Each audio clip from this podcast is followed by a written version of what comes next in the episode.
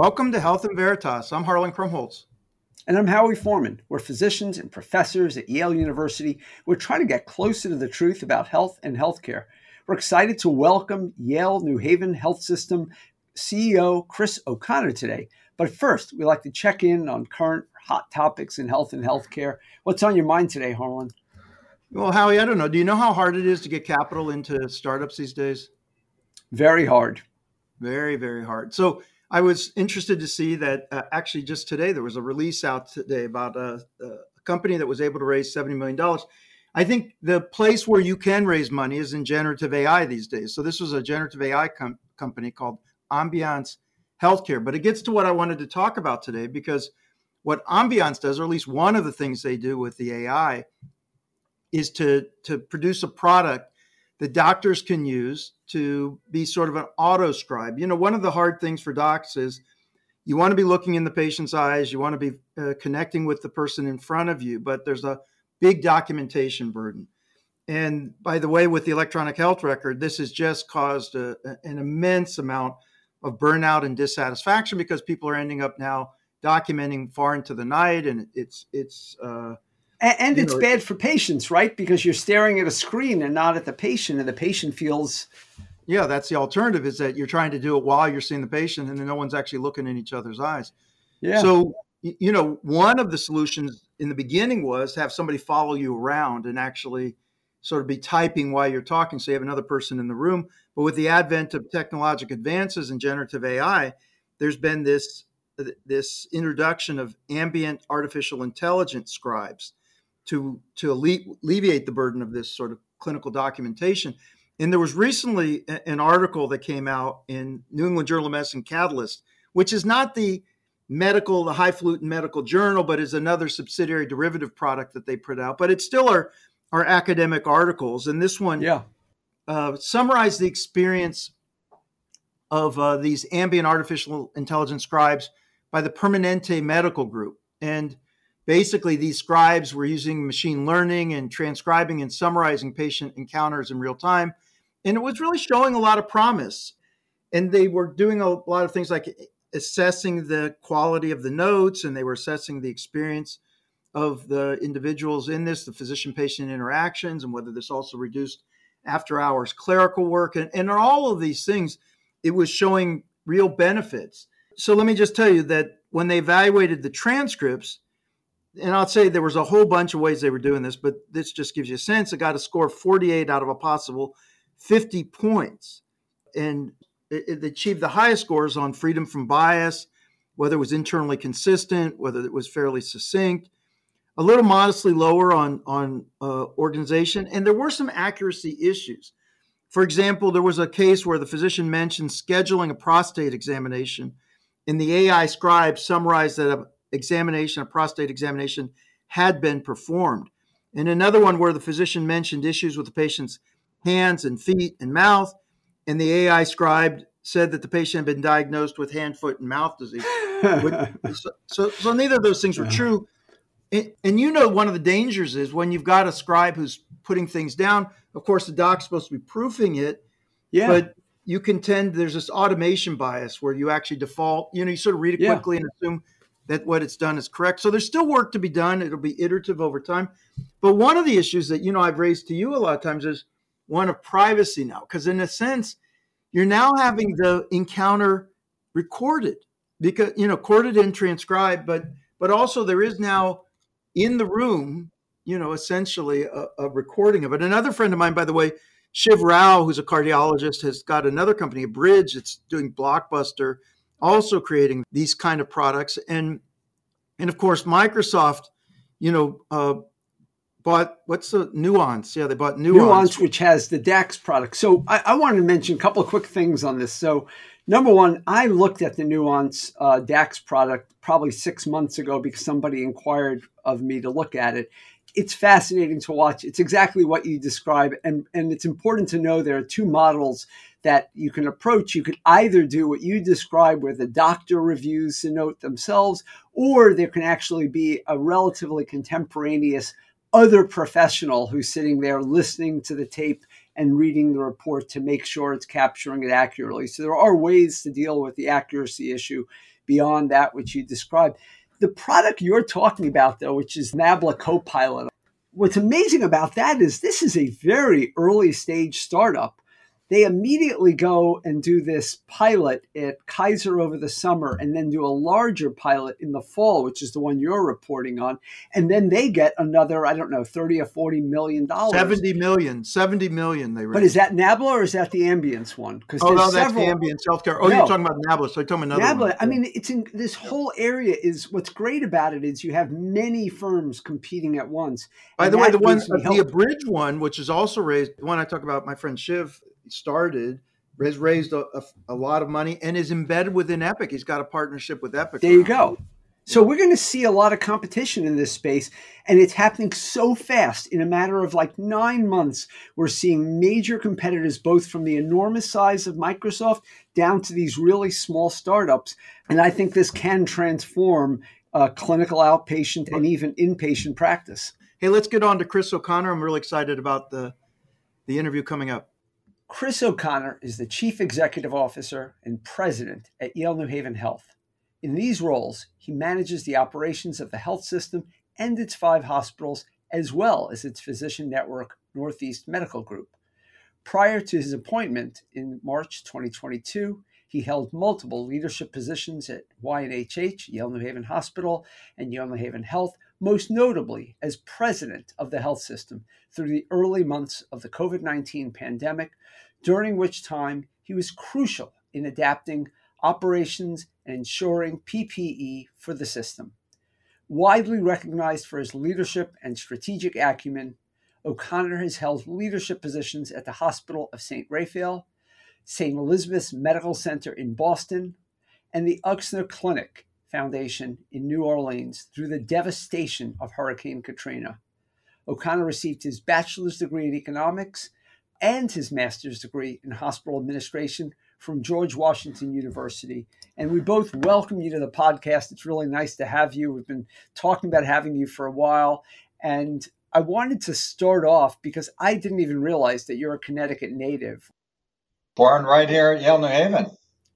Yeah, so I'd love to hear about the origin story, about where you grew up and when did you first get motivated towards economics and then hospital administration. Oh boy, uh, this is going back. I, I, mean, and you said uh, you know suggested short answers. Um, so uh, my father was a corporation counsel for the city of New Haven. So uh, my mom and dad moved here uh, just before my uh, my birth uh, in 1969. I was born in 1970, and um, and my mom was a nurse, and so she began uh, actually worked at Yale New Hospital initially, and then uh, quickly transitioned to the newborn nursery uh, at the Hospital of St. Raphael, and was there for 30 plus years until the the uh, acquisition by Yale New Hospital, and then ultimately retiring. So my familiarity with New Haven has been really through my entire uh, life, uh, and uh, and and quite a change that has occurred within the city uh, in in my duration, and uh, it's it's been great to watch because I think it is thriving right now uh, as a result of some incredible investments that began, I think, from the university's perspective, and then the hospital uh, with the acquisition of St. Raphael's has quickly, I think, joined forces uh, to, to, really foster a different economic environment uh, in the city. And it's something that, you know, while it's one component of the system, uh, it is a major one given the disproportionate impact that Yale New Haven Hospital has on, on Yale New Haven Health. So and I want and I want to come back to that, but I was curious to start off just now it makes more sense to me about why healthcare might have been an interest to you early on. But when did you know you wanted to go down that specific path? I, and I ask this because a lot of my healthcare management students in the School of Public Health look at you as a role model for good reason, and they come from a very similar sort of economics hospital administrative background. Yeah, you know, it's interesting. Um, so I took an EMT class when I was a sophomore and as an undergrad at GW. Um, not many universities offer you to take a credit delivering class, and you know it was on uh, two nights a week, um, and uh, and I loved it. You know, I grew up as a kid watching the show Emergency, and said, "Oh, I would love to, to take a EMT class." I had no idea I'd use it, and it just so happened that uh, in parallel to that, my father's law practice, he was in private practice at the time, hit the real estate, the bubble burst in the real estate market, and his practice had some significant economic shortcomings, which required me to step out of school between my fall semester and spring semester of, of uh, sophomore year. So my mom, who I mentioned, you know, was a nurse uh, at St. Raphael's. Uh, she uh, called up a colleague in the emergency department and said, Hey, my son just got certified EMT. Could he work in the emergency department while he figures out what he's going to do? And I did just that. I became an ER tech and I fell in love with it. It was uh, from the first day I put on scrubs and was doing CPR in the resuscitation room, uh, watching the team uh, work together in, in incredible ways without talking and you know, just for the sole purpose of keeping that patient alive or helping somebody in need, um, I, I, fell in absolute love with it. The people there were spectacular. And so it was then talking to a number of physicians and uh, the administrative staff at St. Raphael's that I said, you know, maybe there's something here between my business interests and, you know, my love of kind of economics and the principles that drive business and healthcare. And so that's when it really shifted. Um, I did my senior thesis work on uh, the designation of trauma systems across the country at the time. Uh, the trauma alert systems were just coming in. Maryland and New Jersey were two states that had were early adopters. Uh, that I did that work, and it actually turns out, and you know, the, the study that I did that um, you know, it's both beneficial for patients and cost, uh, which you know was was still the uh, you know the optimal outcome of, of the work that we do. But but that's how it really began, and uh, and and I haven't looked back since. You know, uh, Chris, it's it's a you know we're so fortunate to have you in this position, and uh, you know it's it, these are trying times. You know, you're a feel good story, a, a local kid you come back, you know the area so well, but you know, you've got one of the hardest jobs in America, not necessarily the Yale job, but I mean, you know, leading healthcare systems right now turns out to be one of the most challenging. You've got various constituencies, various different interests. You, know, you're you're being battered by healthcare policies that you have no control over, at least you know, trying to influence, and and the demands keep increasing every day, every day. I, I want to ask kind of a on a personal level, like how do you manage that? Because the incoming's got to be so intense. You've got some view of the long term, so you're trying to implement a longer term strategy, but the but the number of crises that end up on your desk every day just because you're running this enormous healthcare system. You've got a lot of capable people around you, but but still, I mean, in the end of the day, you, you know, the buck stops with you. And what's your strategy about managing that kind of you know uh, responsibility. Well you said it harlan. It, it's really the team. Uh, you rely on your team because eh, you know only a fool would sit in this seat and think they can manage it all. Um, so so i'm incredibly dependent uh, on on the the colleagues that i work with and have worked with over the my career. And uh, and you know I, I think it, it is certainly true that when i moved into the ceo role it is different. Um, I, you, know, while I had it at St. Raphael's, the scope and magnitude here is just, you know, it's uncomparable. And, uh, and so it's forced me to rely even more heavily on that team. And that's creating new skill sets for me. And I will tell you, I'm still developing those. Uh, and there's still plenty of opportunity to do it more effectively. But, um, but, but that, that's what it comes down to. And, and it's about building those relationships because uh, the times will get hard, and and you know you're going to need to lean on those even more so when when you have those difficult issues that you have to overcome. You spoke uh, at the beginning really eloquently about the transformation of New Haven, and Harlan and I haven't been here during those years, but we've been here since then. I've been here a long time, Howie. I've been here. I know you. You have. You. You. I know. But I still, came here not, in '76. I first. But came not '70. Not '70. So 76. Yeah, 76. No, but but so you've seen the transformation and you described it aptly. But Uh, Harlan and I were also here in the early aughts, as they say, when Yale New Haven Hospital was uh, covered in a negative way, appropriately so, on the front page of the Wall Street Journal for its collection practices. And they really led the way, I think, in revising those collection practices. Harlan has a tremendous scholarship in the area of financial toxicity. Haven has tried to address that at the root. Um, in addition to that, New Haven has won awards now for community benefit um, and is reasonably highly rated by the Lown Institute for community benefit. And I was just wondering if you could speak to how do you balance when a hospital is losing money or struggling, how it continues to make a commitment to the community around it beyond just the healthcare provision?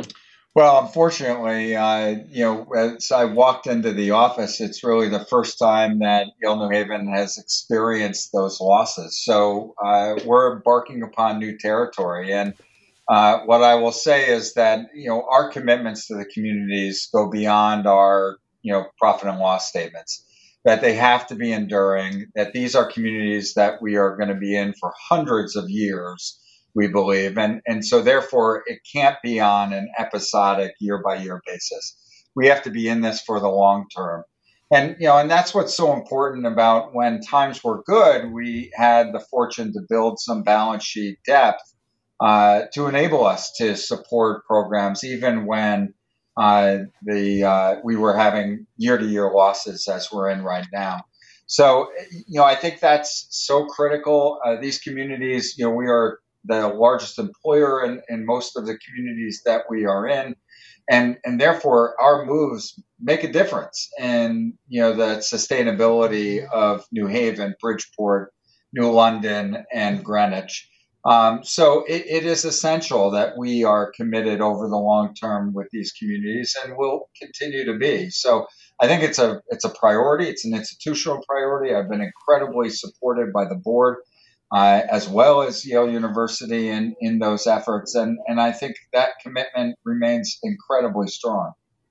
You know, one of the interesting things that I learned about you was I, I didn't realize that you were actually down in New Orleans during Katrina, and, and we're in a position where you had to help manage the response while, you know, the, the floods there are still extraordinary. You know, and I, I, I went down there afterwards and saw some of that damage. I mean, it, it was catastrophic I wonder if you could just reflect a little bit on some of the lessons learned. I mean, what what what did you experience in that, and what did you take away from that? Because uh, you know, I hope you're unlikely to confront anything quite like that again, but it must have you know been a turning point. Well, I tell you, you know, you contrast the experience during COVID, which was a very long duration event, and you didn't have a window into when it would end to Katrina, where it was a very short duration event. We thought we knew when it would end after the hurricane passed. Unfortunately, for the levee breaches, uh, it, it, went on long beyond that. But but you know those are very different experiences. But I think there were lessons that rang true for both. One is communication is extraordinary,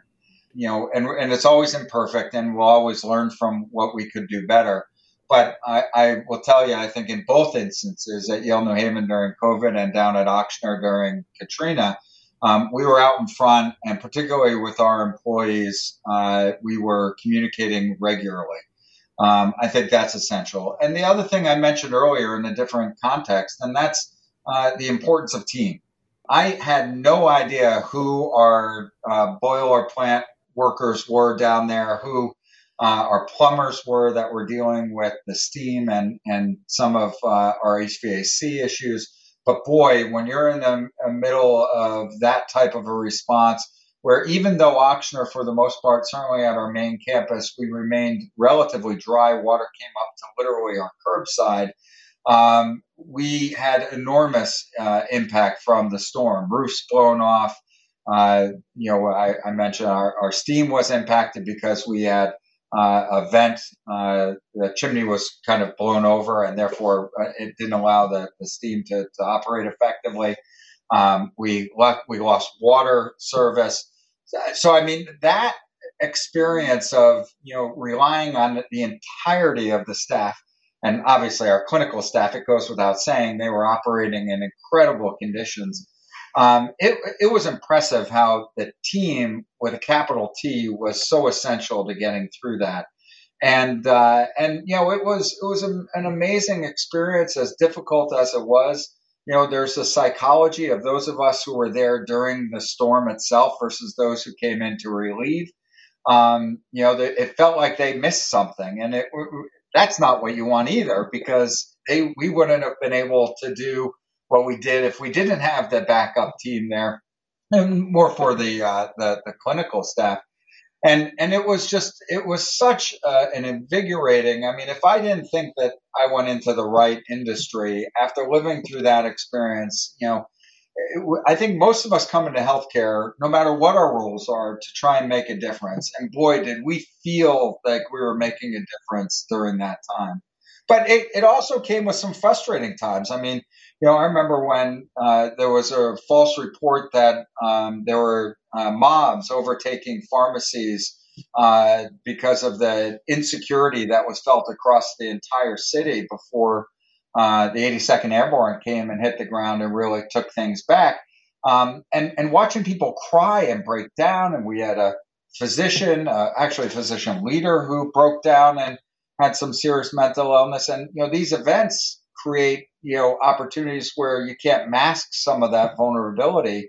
So you know it was an immense experience. I could probably talk about it for days, and but probably some of the most rewarding and difficult time in my career uh, that I have experienced.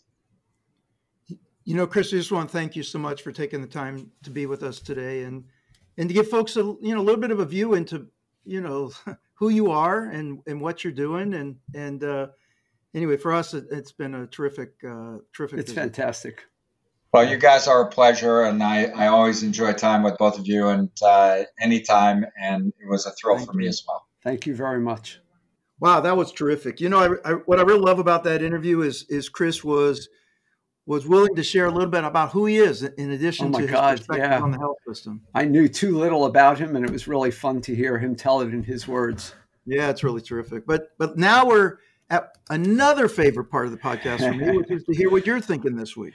Well, what I'm thinking are things that you were thinking because you brought this up to me a few weeks ago. Um, there's been a flurry of new stories over the last few weeks, and there's and I'm starting to see common threads to all of them. And, and, as I mentioned, you mentioned one of them to me about a week or two ago. But then two more financially consequential events have occurred that is bringing this into focus. So, as our listeners recall, Medicare Advantage, which is the private delivery of Medicare through private firms, has been an incredibly lucrative business for many players in healthcare, but most notably the companies that run the plans themselves. Humana is at the top of the list for that. They've been the greatest beneficiary. The stock remains up 1,800% since the passage of the law that created the modern Medicare Advantage plans 20 years ago.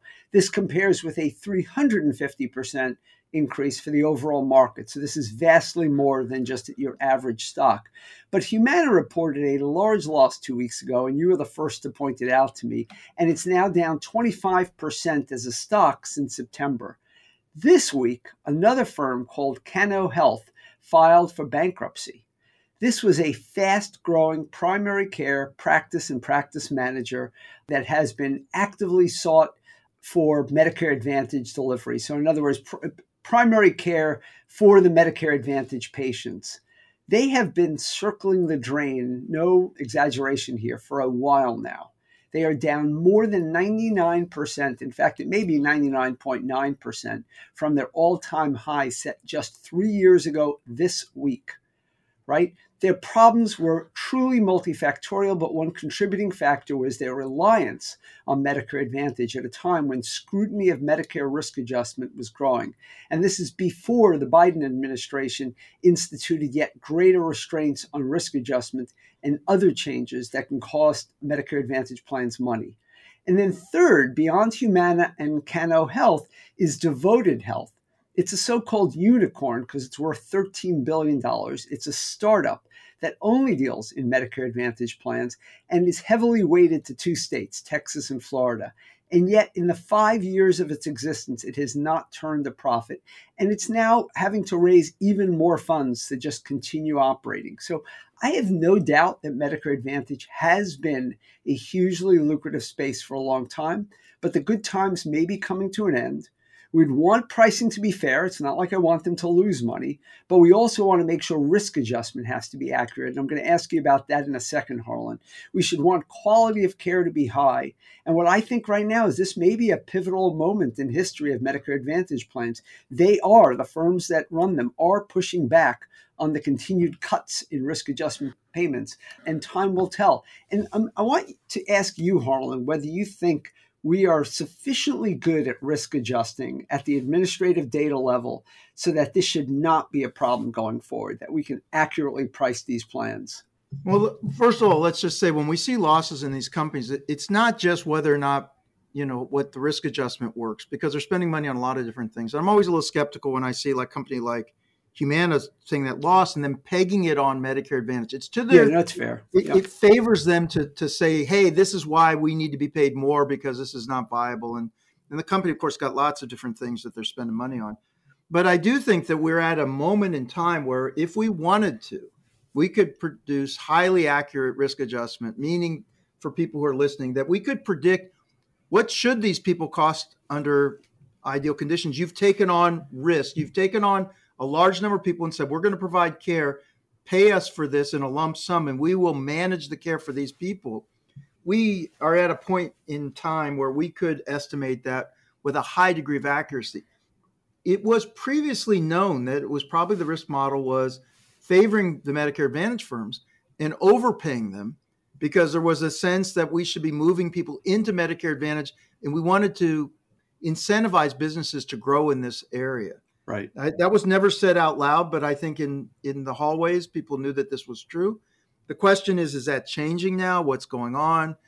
Uh, you know, and and there are things like introduction of GLP ones, where you know if, if these anti-obesity medications could have widespread use. The sickle cell treatment that we talked about, if people start right. using that, millions of dollars. Of course, that's going to be constrained by by venues that can actually provide the service. But there's a whole range of advances that are coming down the pike that are expensive chemotherapy for cancer and so a range of things. And so the question is do, do these models need to be updated, not because of how sick the people are, which is how these models have normally been done, but because of what are the availability of products and how is that affecting the, the range of things that people might use given a degree of medical need. So it's a complicated area, Howie, because it's not just about people, but it's about you know the pricing and the ecosystem. And, and related to what you talked about in the intro segment uh, ai and, and, using ai might help to better analyze patient charts to know exactly how they should be coded. Right now we we very often have professional coders being sort of trying to figure out how to but I'll, I'll, take or, you a different way. The question to yeah. me is whether or not this ai if properly regulated and overseen can actually cause widespread greater efficiencies within healthcare because of the ways in which it can enable uh, more people to be seen more efficiently with you know at with using appropriate who, guidelines. And and for people at appropriate levels like take everyone up. For any level of training you can actually see more complex patients because you're being assisted by ai yeah. you've been listening to health and veritas with harlan krumholz and howie forman so, how did we do? To give us your feedback, to keep the conversation going, you can find us on threads. Okay, look, I got to figure this social media thing out. It was so easy for me when I was just doing Twitter. And yes. I, I Twitter of, doesn't exist anymore, Harlan. It does not I exist. I signed off of Facebook, kind of, although I have an account, and I wasn't really using LinkedIn. But now you're pulling me into LinkedIn. I'm, we're, LinkedIn. we're both agreeing that X has got issues and at least shouldn't be the only place we are. Right. So I'm only going to tell people, hold on tight. I got to figure this out. But yeah, yep. it, it, I know you've got it figured out. So tell us about you and Threads. Uh, well, I, I, I don't have it figured out, but I am on Threads at T H E, the number four M A N, the number four MAN. Uh, but you can also email us at health.veritas at yale.edu. And besides threads and Twitter and LinkedIn and our podcast, I am fortunate to be the faculty director of the healthcare track and founder of the MBA for Executives program at the Yale School of Management. Feel free to reach out via email for more information on our innovative programs, or you can check out our website at som.yale.edu slash EMBA. If you like the podcast, please rate us and review us on your podcast app. We always read your reviews. And I guess I should say, if you don't, yeah, also rate us. We're eager. To Yeah, no, and and by the way, it helps other people find our podcast when you do that. You're not doing it just to give us a rating. You're doing it to get people to know that our podcast is out yeah, there. You're helping us. You're helping us. We appreciate all the listeners, and we appreciate any help you give us. Health and Veritas is produced with the Yale School of Management, the Yale School of Public Health. Thanks to our researchers Inez Gil, Sophia Stumpf, and to our producer Miranda Schaefer. Amazing people. We so appreciate you. So thankful. Yep. Talk to you soon, Howie. Thanks, Harlan. Talk to you soon.